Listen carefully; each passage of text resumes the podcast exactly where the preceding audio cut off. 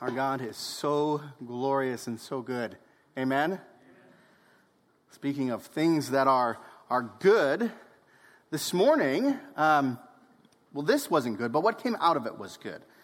This morning, the, the trailer, with some hangups with the trailer, and usually it's here by, by 8.30, and it didn't get here because some trucks didn't work and things like that till like 9, 10 and everything, nothing's fallen down yet this morning. Everything got set up. And you know what was so cool this morning is watching everybody jump in, pitch in, help set up. Nobody was frustrated or getting angry with each other. It was just patience all around and helping. Spirit of God in our midst. Amen?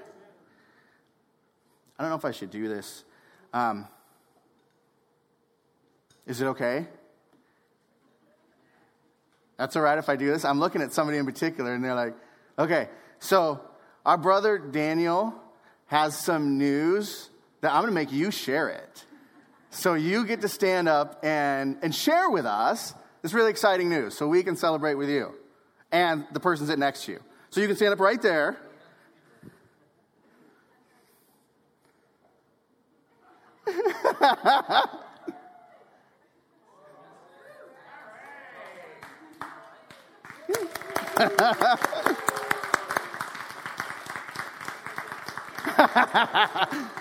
That's the most important part. He asked and she said yes. awesome. So, congratulations for you guys. So, next week's the wedding. So, no, pray for them as they, as they now walk through all of that wonderful process of getting everything ready for the wedding. And then, then the, real, the real adventure starts. Amen? Amen. Let's pray. And we'll get in the word this morning. Dear Heavenly Father, I just thank you for this, this gracious, wonderful, precious family and uh, the fellowship that we share in Jesus Christ.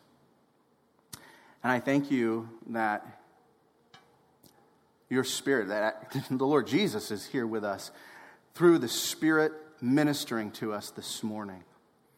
And so, as we gather together around your word, Father, we ask that the Spirit would be helping us to see clearly, clearly the glory of Jesus.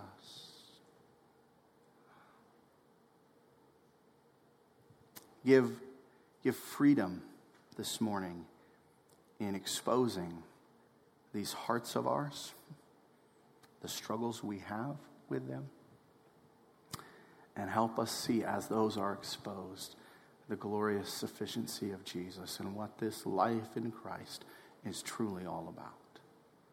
These things I pray in Jesus' name. Amen. Well, sometime around the year 1440 BC, 1440 BC, in an ancient Canaanite village, a man, I want you to picture this, a man moves quickly through the streets in the first light of dawn. And in that man's arms is a child, newborn child, newborn baby boy. And this baby boy has just been taken from the arms of his mother, his exhausted and, and grieving mother. This boy has been taken by his father, and he has been taken for a disturbing purpose. You see, this, the parents of this baby boy are worshippers of the Canaanite god Moloch. And they believe that Moloch controls life and death, uh, that, that, that the prosperity of their family and their village rests in the whims and the desires of this ancient Canaanite god. And they believe that they have to keep him happy.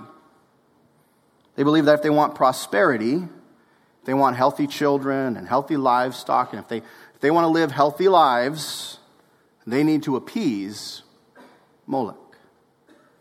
And so, in the early light of dawn, that's what this father is attempting to do. You see, he knows what's required, he knows a sacrifice must be given. So he steels his courage to give it. He summons his courage to give his own child, his own baby boy, as a sacrifice, an offering to this God of the underworld. And as he arrives at the home of the priest, And he places his own flesh and blood in the hands of that priest, hands that will offer that child to the fires of Moloch. He tells his own heart. But this is the way. This is the way. This is the way that it is. He tells himself, This is the way of our God and his demands. This is the way for us to have the life that we want and the life that we need. Some 600 years later, around 840 BC, another man sits alone in a little stone house in the land of Phoenicia. And it's late at night, and that little stone house is dark. There's only a single oil lamp burning to keep this man company. But this man is awake in the middle of the night, sitting in the dark, sitting beside this single oil lamp, because he's waiting. He's waiting for his wife. He loves her. He loves her. But he hates where she's gone. You see, earlier that evening, his wife left with some other women of the village. And together they traveled to the high places, to the hillsides outside of town.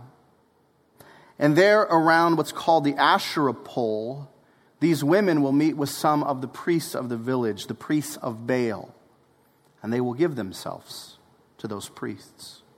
They will offer their bodies to those priests in hopes of arousing the attention, the excitement of Baal. And as this man sits alone, waiting for his wife to return from the high places, his heart is filled with anger. Why?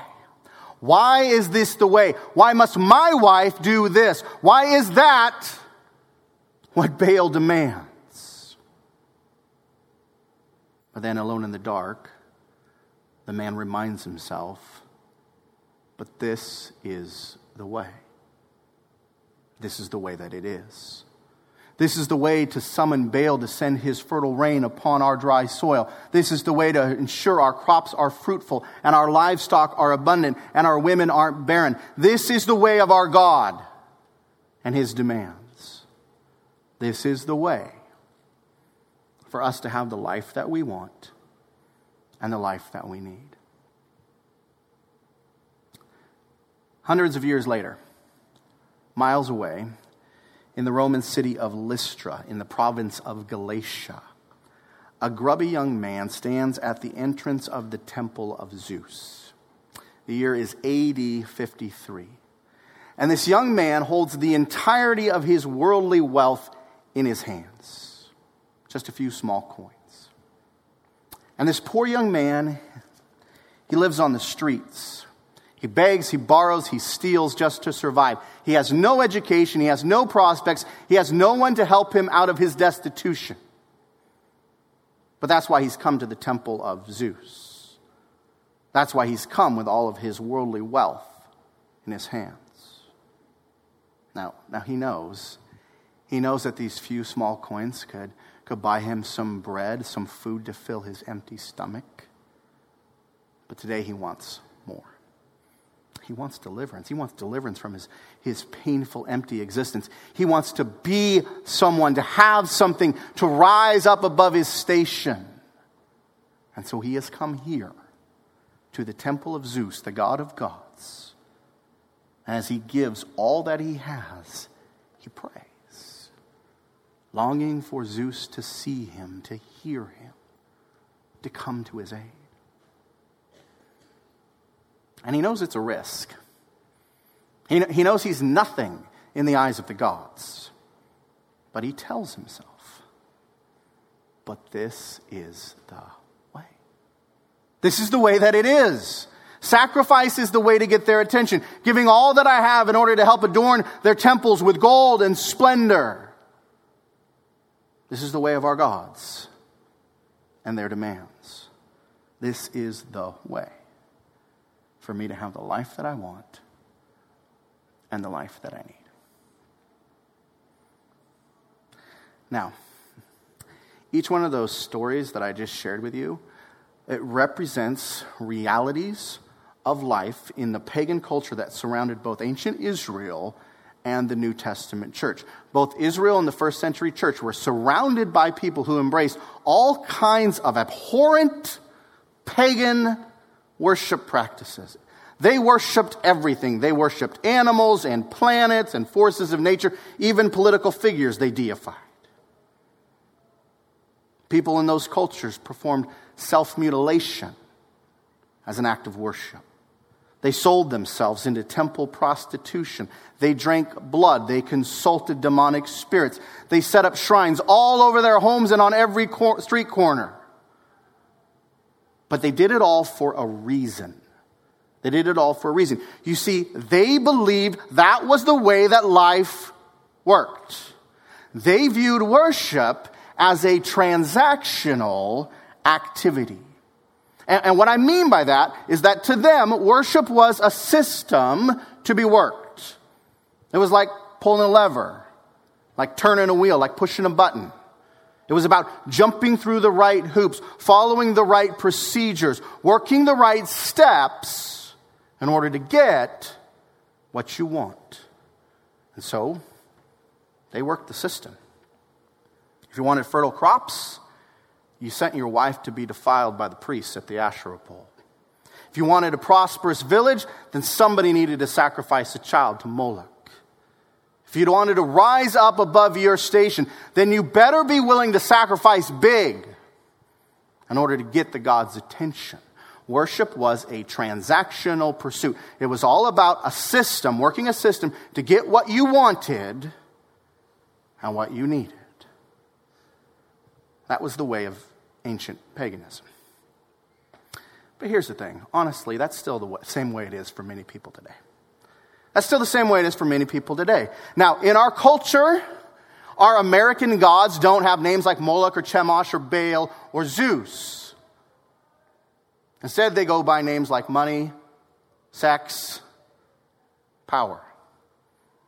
But it's still the same game. It's still transactional worship. Take the husband who willingly sacrifices the health of his marriage and time with his children in order to appease the God of business. And he thinks to himself, yeah, I'd rather be home with my family, but this is the way that it is.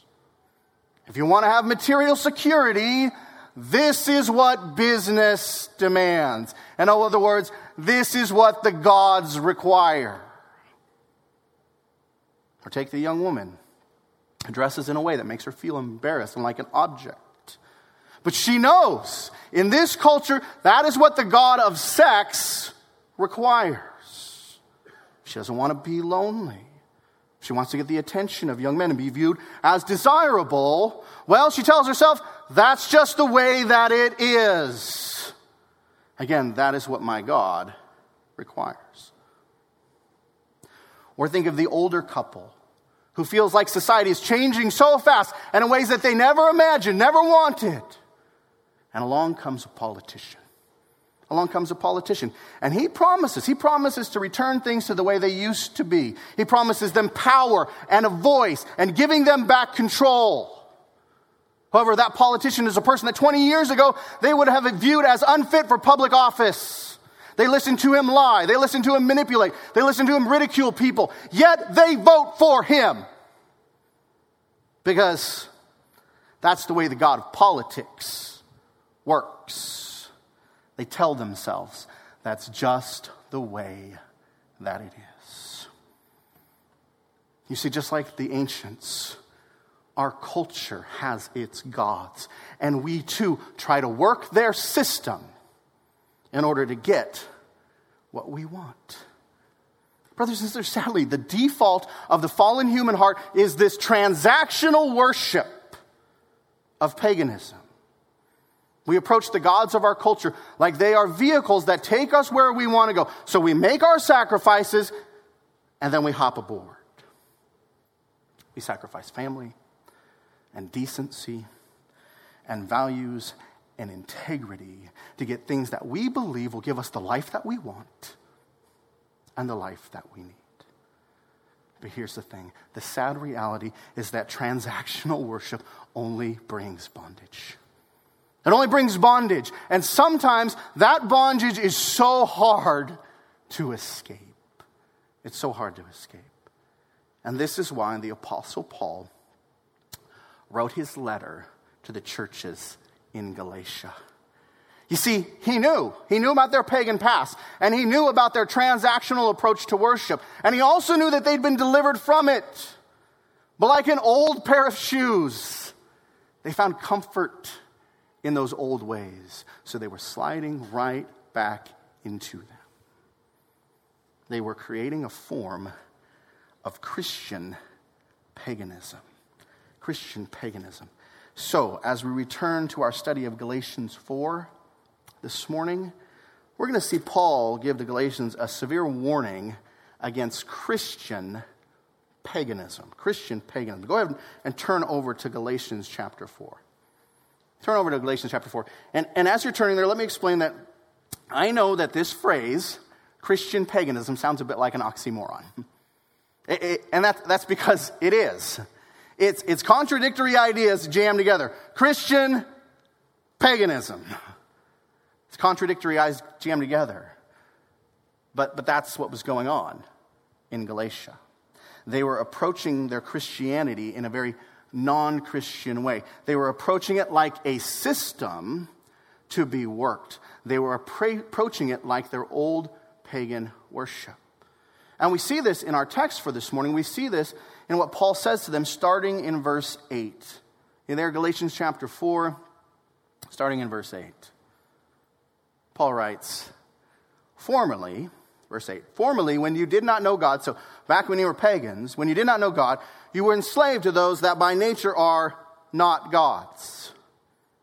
But now, now that you have come to know God, or rather be known by God, how can you turn back again to the weak and worthless elementary principles of the world, whose slaves you want to be once more? You observe days and months and seasons and years. You're back to work in a system. And he says, I'm afraid I may have labored over you in vain.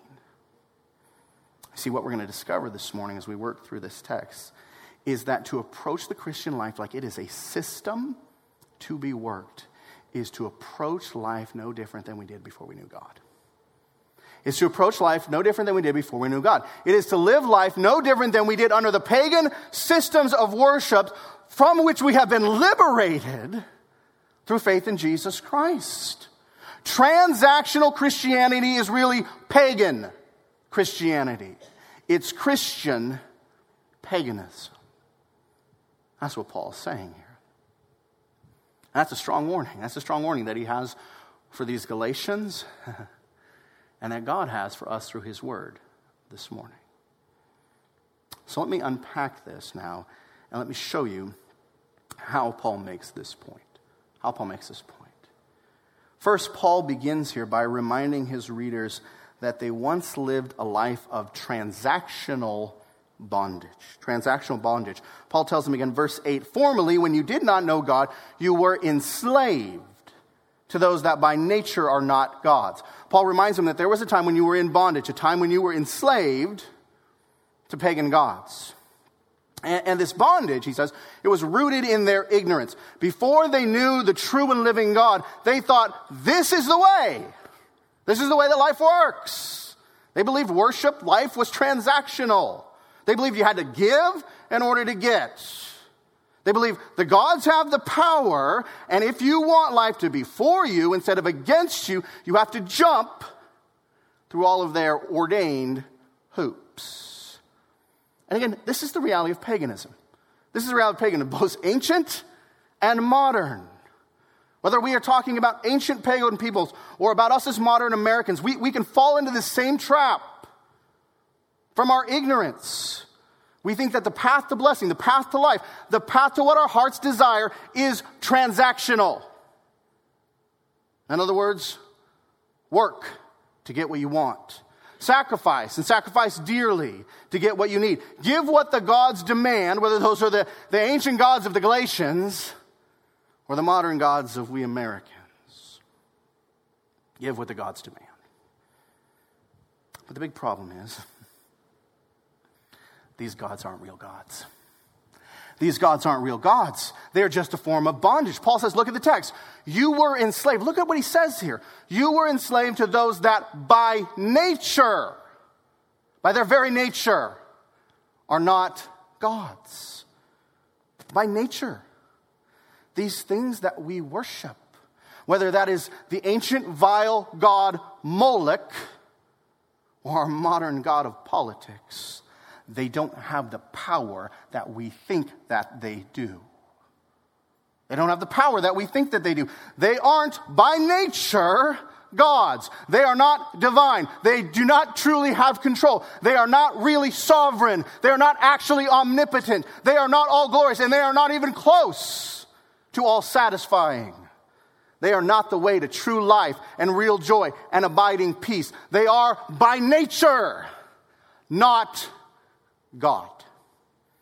Not God. Instead, by nature, they are a deception. They are a deception. They are not gods pretending to be God. Not gods pretending to be God. And they pretend, they pretend by offering power and control and meaning and satisfaction. That's why.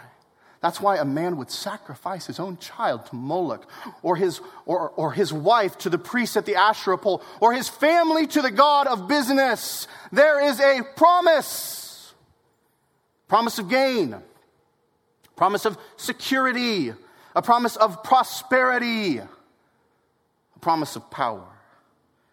But it's all, it's all a deception. It's all a deception. It's all demonic, fleshly smoke and mirrors. It's like in Tolkien's story, The Lord of the Rings. How many of you guys have read that story, seen the movies? You know the story. They're the people of Middle Earth. Remember, they're offered these rings of power, objects that they are told will make them great leaders, mighty rulers. But they were all deceived. They were all deceived for the one who had forged the rings of power, the Dark Lord Sauron. He'd also forged another ring, right? The one ring for himself, the one ring to rule all the others. You see, they thought it was an offer of power, but instead it was all a deception. And it was a deception to bring them into bondage. And that's the same way it is with life with these not gods. It's bondage, it's enslaving, you end up enslaved to a system. Again, this is the reality of transactional worship. You end up working to try to get. You end up jumping through the hoops of these not gods, whether those hoops are the demands of the ancient Canaanite gods or, or our modern American versions. You end up jumping through the hoops, and your life becomes all focused on those hoops. You end up in bondage to the hoops. So we spend all of our time on our jobs because we're chasing the satisfaction promised by the God of materialism. Or we sneak away to the altar of pornography because we've embraced the lie of fulfillment through pleasure. We, we pour ourselves into supporting this or that political candidate, believing that that's the answer to hope for our country. We, we run to the God of family because we've been told that if we're just the perfect mom, or we're just the all star dad, or if we just have the most well developed kids, then we'll find the meaning that we crave. But it's all chasing a lie. As Solomon says in his sermon of sermon that is Ecclesiastes, vanity of vanities. All is vanity all the gods of this world, the gods that are not gods, are offering us with their invitation to transactional worship. All they are offering us is smoke. It's vanity. It's chasing after the wind. It's chasing a lie and getting nowhere but bondage. But bondage. But Paul says, that's where you used to be. That's where you used to be. That used to be your reality. You used to be in bondage, but something glorious has happened. Paul says, look at the text. Paul says, verse 9, now you have come to know God, or rather, be known by God. You've come to know God and rather be known by God. And Paul here is describing a radical transformation. He's talking about going from, from ignorance to intimacy, from, from bondage to freedom, from a lifestyle of transactional exchange to the true life of Eden like relationship with God. You have come to know God and be known by God.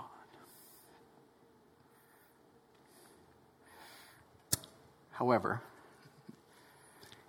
if you really stop and think what, about what Paul is saying here, at first glance, this is, this is a rather frightening thought. To know God and be known by God. And I say that because we're not talking about the pretend, the not gods anymore. We're talking about the true and living God. We are talking about the one who is so glorious, so awesome, so holy that angelic beings, beings if they were present here right now, would frighten us to death. But angelic beings veil their faces in the presence of this one. We are talking about one who spoke. Think about this. He spoke the universe into existence. The God who sustains all life by his own sovereign will. We're talking about the God who sits enthroned in the heavens and who laughs at the nations, the superpowers as they rage. We're talking about the giver and the taker of life the righteous judge over all humanity, the consuming and holy fire, the one who dwells in eternity with no beginning and no end. We are talking about the true and living God. And Paul says, You have come to know the true and living God. You've come to see God for who He is. You know Him. He has revealed Himself to you. You know now that Zeus is not God. You know now that Baal is not God. You know that sex and money and politics are not God. None of them are truly God. You have come to know the power that dwarfs them all. You have come to know God. And in one sense, that is a fearful thing. That is a fearful thing. But maybe not as fearful as Paul's emendation, his, his revision to his statement. Again, look at the text. Paul says, You have come to know God, or rather, to be known by God. Take a moment, think about that statement. Think about being known by God. And think about that from the perspective of what you know about your own heart. Think about that from the perspective of what you know about your own heart. Scripture says, Jeremiah 17 9, the heart is deceitful above all things and desperately sick. Who can understand it? It's like, it's like a rat's nest in there, isn't it? Our hearts are so full of greed and arrogance and lust and pride. And, and we have these, we have these anxious thoughts that, that slink around in there, these anxious thoughts that make us feel spineless. Have these, you have these angry thoughts in there that, that thrash about in there that make us feel like a monster. And we have these, these lustful thoughts that streak through these hearts of ours. Thoughts that would embarrass us, that would humiliate us if anyone ever saw them. And so take what you know, what you know about your own heart, and imagine your heart laid bare. Imagine if everyone here could see what you know creeps around in there. Imagine if we were to bring that all up on the platform this morning, up on the stage this morning, for everyone here this morning to behold. Here's your heart. And what if they witness? They witness all of your anger, all of your pride, all of your, your craziness, all of your anxiety and doubts and fears and lusts and lies and greed. What if it was all laid bare up here like some kind of morbid yard sale?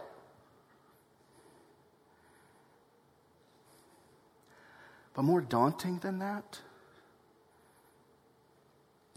think about it all laid bare for Him to see. Think about your heart laid bare before the holy, sovereign, righteous, and just judge of the universe. The one who hates sin and who says of himself, Exodus 34 7, he will by no means leave the guilty unpunished, visiting the iniquity of the fathers on the children and on the grandchildren to the third and fourth generation. Think about truly being known by that God. About that. But what is fascinating to me, what is fascinating to me about what Paul says here, is he never presents this as a fearful reality. Instead, he presents it as a freeing one. Not a fearful reality, a freeing one. Again, what he is talking about here in verse 9 is the antithesis of life under the not gods. And life under the not gods was a life of, of bondage, it was a life of slavery. But now he says, You have come to know freedom to know God, or rather be known by God. But here's the question why is that freedom? Why isn't it bondage? Why isn't it slavery?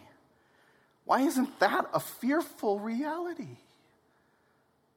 Well, first, it's freeing because knowing God and being known by God is the reality for which we were created. It's the reality for which we were created. Brothers and sisters, that's what Eden was all about. That's what Eden was all about. It wasn't simply about walking around naked with no shame. It wasn't simply about eating all kinds of amazing fruit and dwelling in some kind of garden paradise. No, Eden was all about knowing God and being known by God. It was a life of, of joyful, glorious, peaceful intimacy with our Creator God. It was about loving Him and being loved by Him. It was about delighting in Him and God delighting in us. Life was not simply about the gifts, like in transactional worship. It was about delighting in the giver.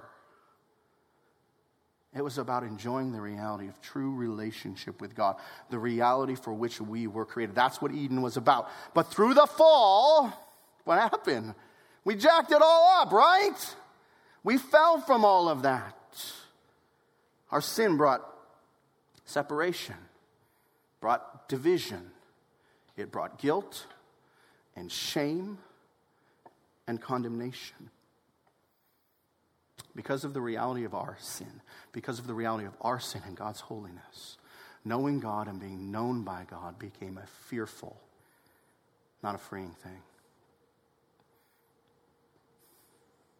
But then something happened and that, praise God, changed all that. Amen?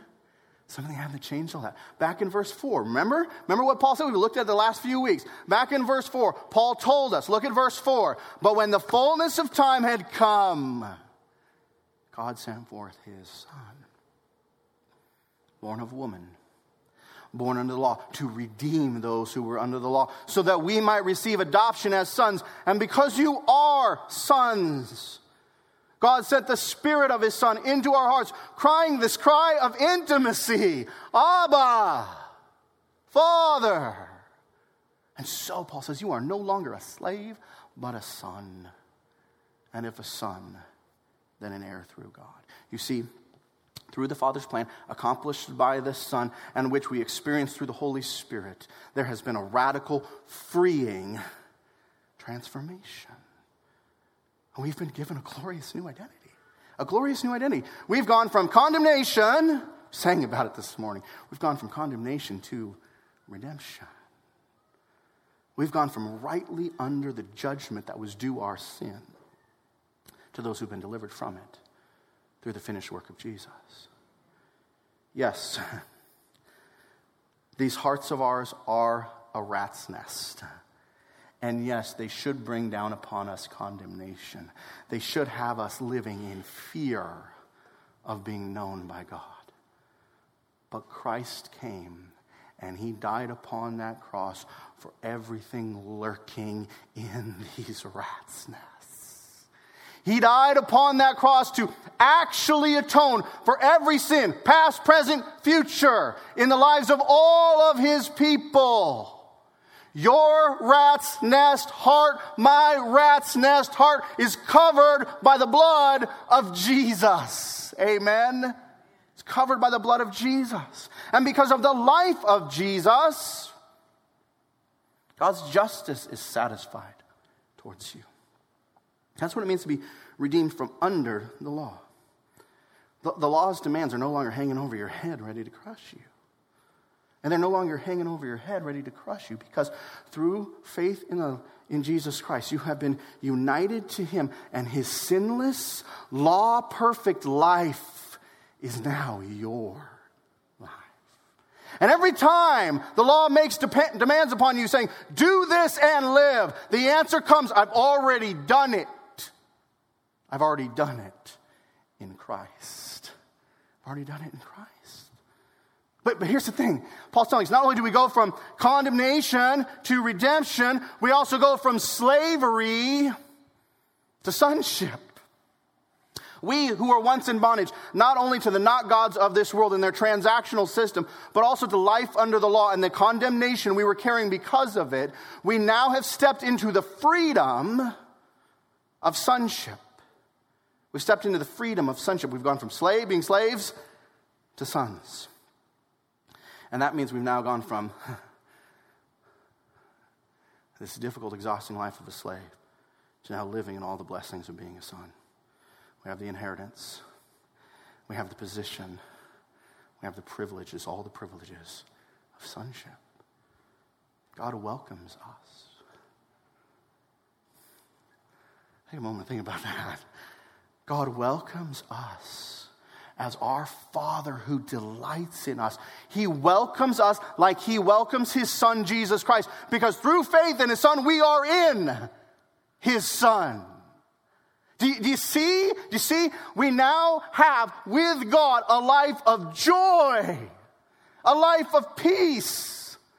We have the Spirit of the Son dwelling in our hearts, teaching us, teaching us day after day after day the blessings of intimacy with the Father, teaching us to cry out, Abba, Father, Daddy. And the Father's response is never, Who are you? Why would I love you? You're just a sinner. That's never the response. No, his response, his response is, you are in my son. I want you to know me, and I, I know you. I know you. I know you with love. I know you in joy. I know you with peace. I know you as my delight. This is what the Father is saying to us. This is what the Son has given to us. This is the reality of each and every Christian. This is the joy of redemption, the blessing of sonship. This is the reality of our new identity. We can now delight as those who are known by God. And this, this is so important. You didn't work for any of that. you didn't work for any of that. There's nothing transactional about this relationship. There's nothing transactional about this relationship. Instead, this is a relationship of grace. Notice in those verses that I read, verses 4 to 7, notice the trajectory of the action. Look at the trajectory of the action. It's not you give in order to get. That's not the action. He gave. So it goes the other direction. He gave so you get. He gave his son, he gave the spirit of his son, he gave redemption and sonship, and he gave salvation. And he gave it all. And this is what you need to understand. He gave it all so that you could know him and be known by him. So that you could know him and be known by him. You see, it's not worship as a transaction to get some stuff. It's not the gods of paganism. It's not gods as a means to an end. No, instead, it's God, the true and living God, as the end, as the goal. He's not a means to an end, He is the end. It's the joy, brothers and sisters, the joy of knowing Him and being known by Him. It's what we were created for. It's what we were created for. That's where our hearts truly find rest. It's where our hearts truly find joy and peace and delight. Knowing and being known by our God. And it's all ours. It's all ours by grace.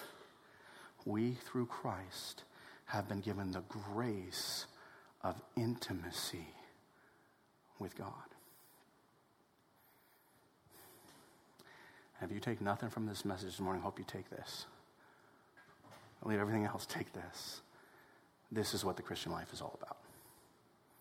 This is what the Christian life is all about. I'll put it this way this is what life is all about. Jesus, I, I love this. Jesus says this. John 17, 3.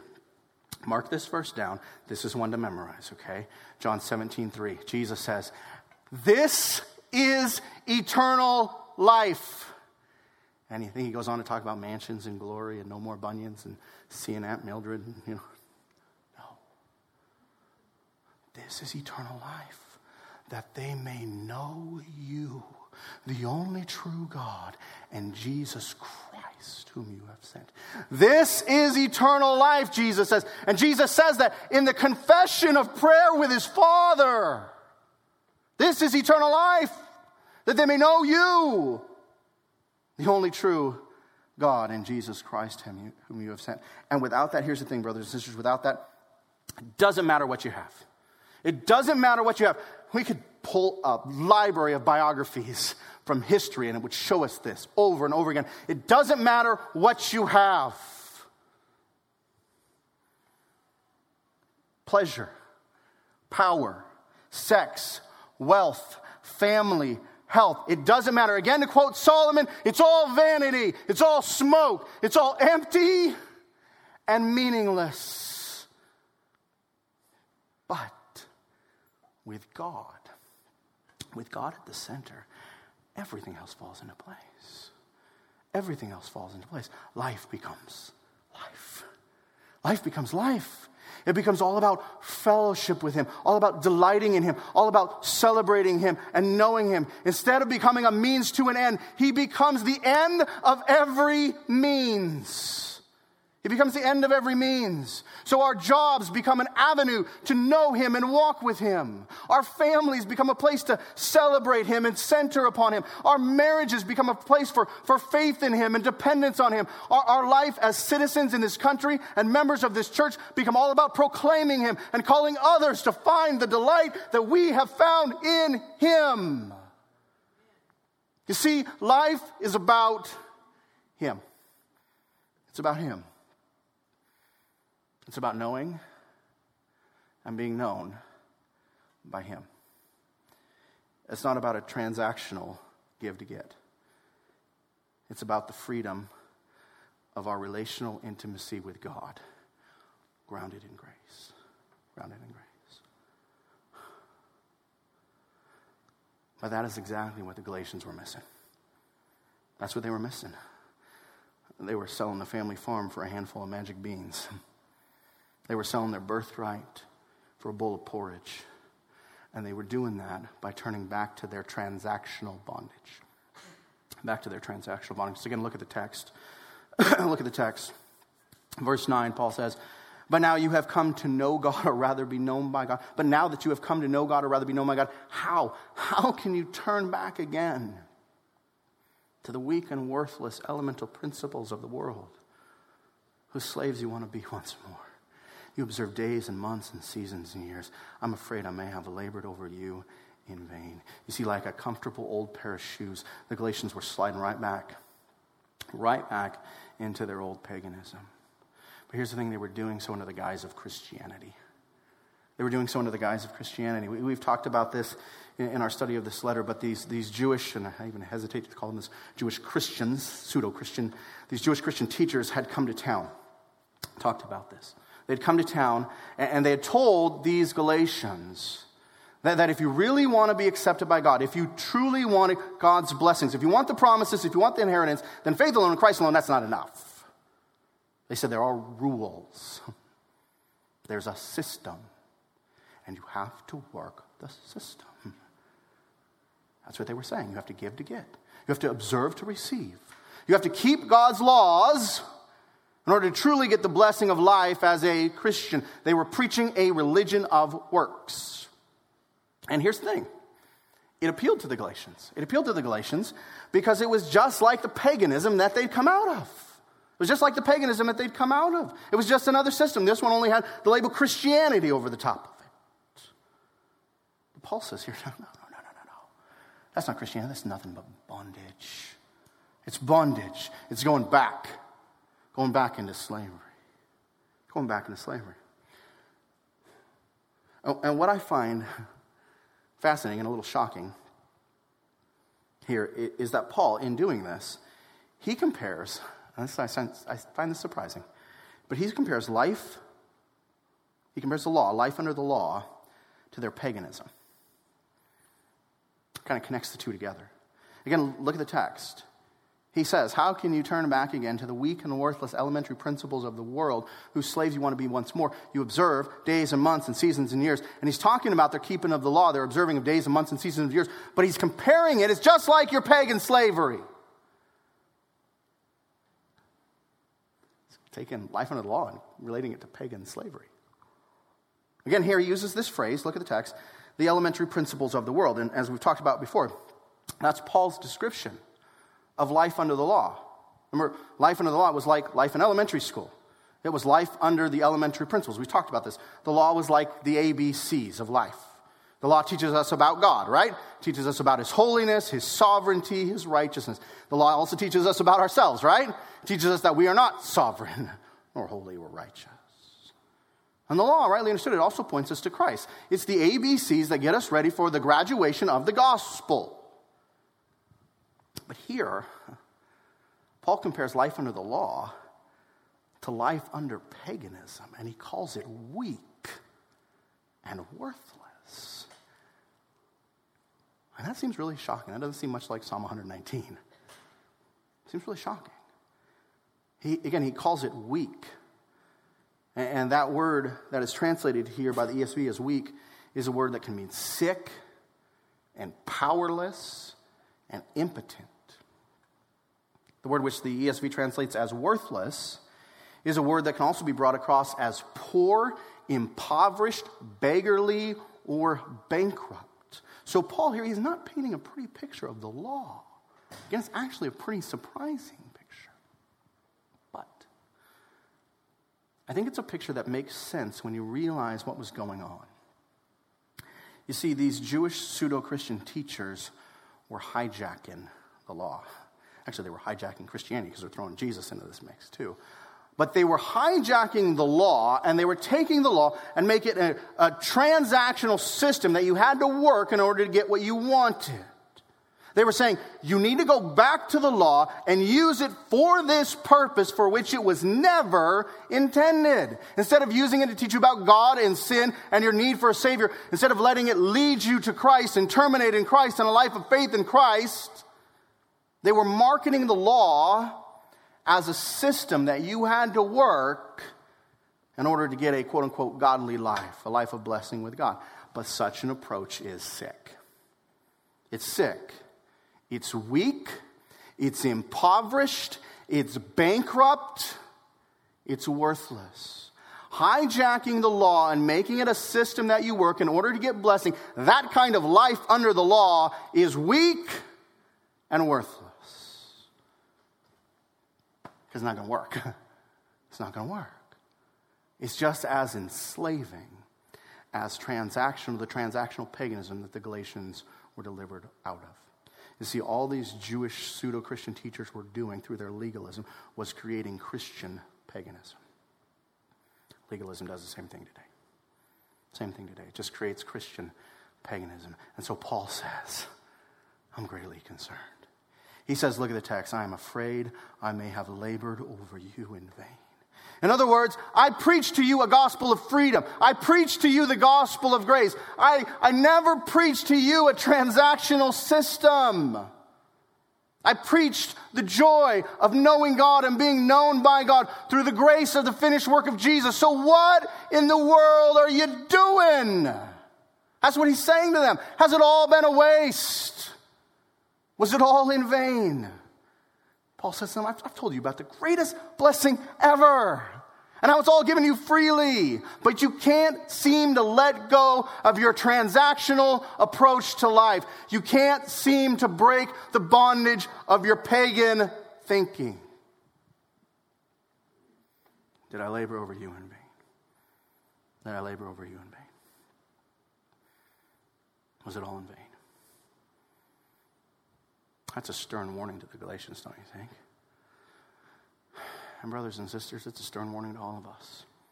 It's a stern warning to all of us. Are we living the Christian life? Or are we living the vain, empty life of Christian paganism? Are we living the Christian life? Or are we living the vain, empty life of Christian paganism? Let me ask you this question What is your life about? What is your life about? You know, I, I, say this all the time. I'm not asking you to think through that question from the perspective of your spouse or the perspective of all of us as a church. Individually, I want you to think through this question What is your life all about? Is it about knowing God and being known by God? Or is it about something else? Is it about something else and God is just a vehicle to get you to that something else? Jesus is just a vehicle to get you there. As Christians, we can fall into that trap. We can fall into that trap. Our Christianity become, can become a vehicle to have the family that we want, the society that we want, the job and marriage and lifestyle that we want. And so we try, we try to jump through just the right hoops. We go to church, we give money, we vote for the quote unquote Christian politicians, we try to be good husbands and good wives and good children. We work the system.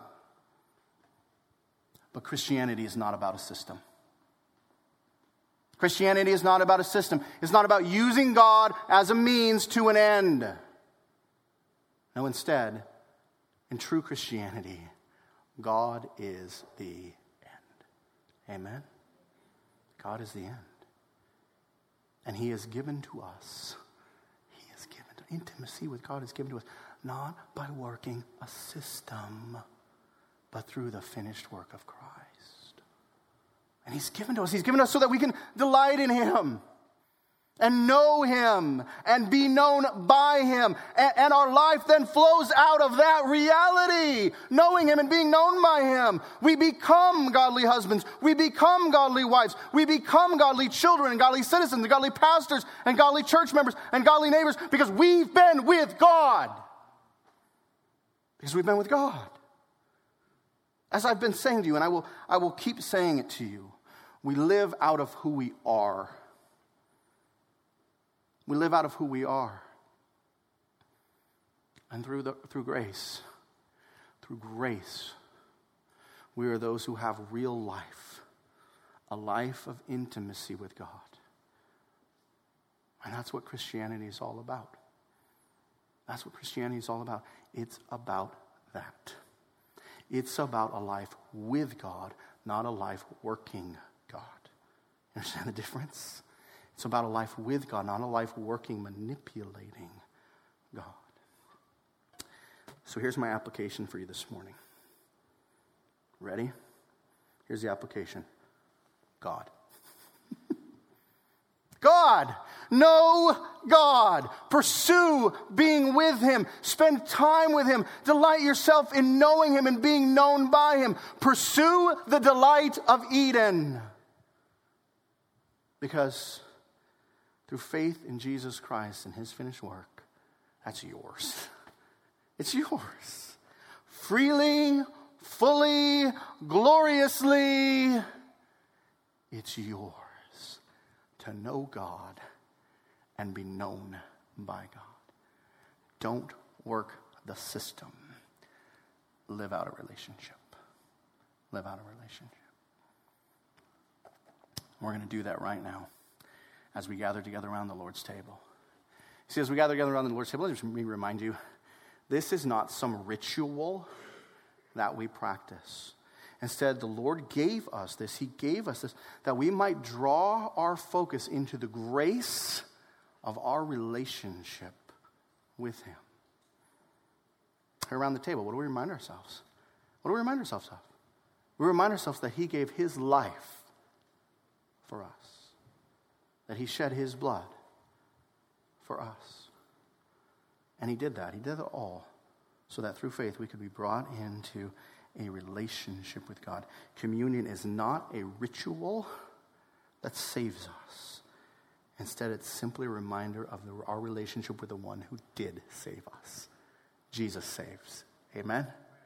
Jesus saves. And so we remember him and our relationship with him. We delight in our relationship with him as we gather together around the table. So ask the men to come forward. And let's go to our God in prayer.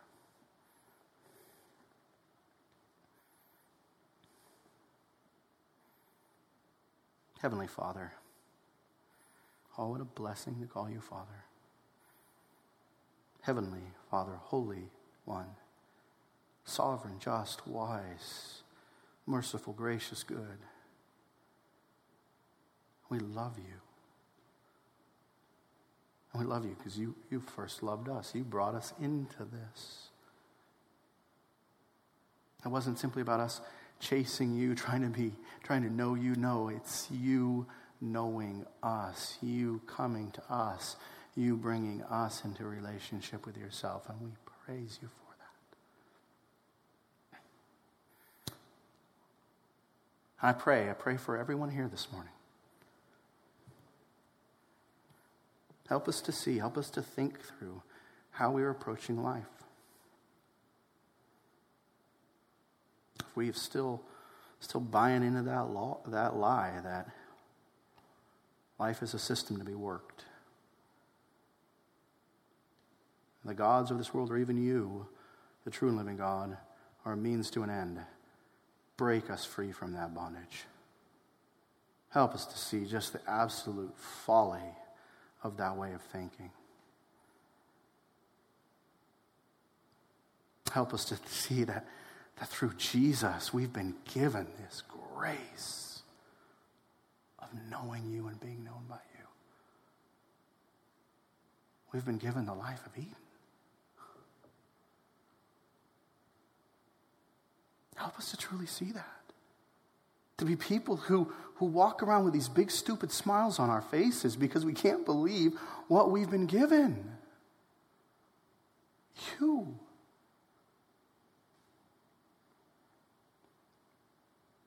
And help us live out of that.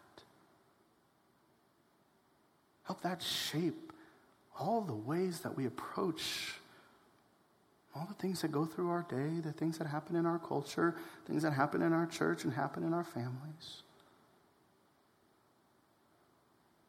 And they all become a means to the ends of knowing you. All places where we fellowship with you, where we depend on you, where we delight in you, where we proclaim you. May we live out of this relationship with you. And we thank you that we get to celebrate that as we gather together around this table. We confess as we gather together around this table that without the sinless life of Jesus and without the atoning death of Jesus, this relationship would never happen. We would always be separated from you, always under judgment. Being known by you would always be a fearful reality. But we thank you that because of what Jesus has done, because of his sinless life lived for us and his atoning death died for us, that what was once fearful is now freeing. We praise you holy God, for what you have done for us. Heavenly Father, we thank you for your glorious plan. Lord Jesus, we thank you for your mighty, victorious work. And Holy Spirit, we thank you for coming to these hearts of ours, opening these eyes of ours, unstopping these ears of ours, and helping us to see and know the reality of salvation through Jesus Christ. And minister to these hearts of ours now as we gather together around the Lord's table. These things we pray in Jesus' name. Amen.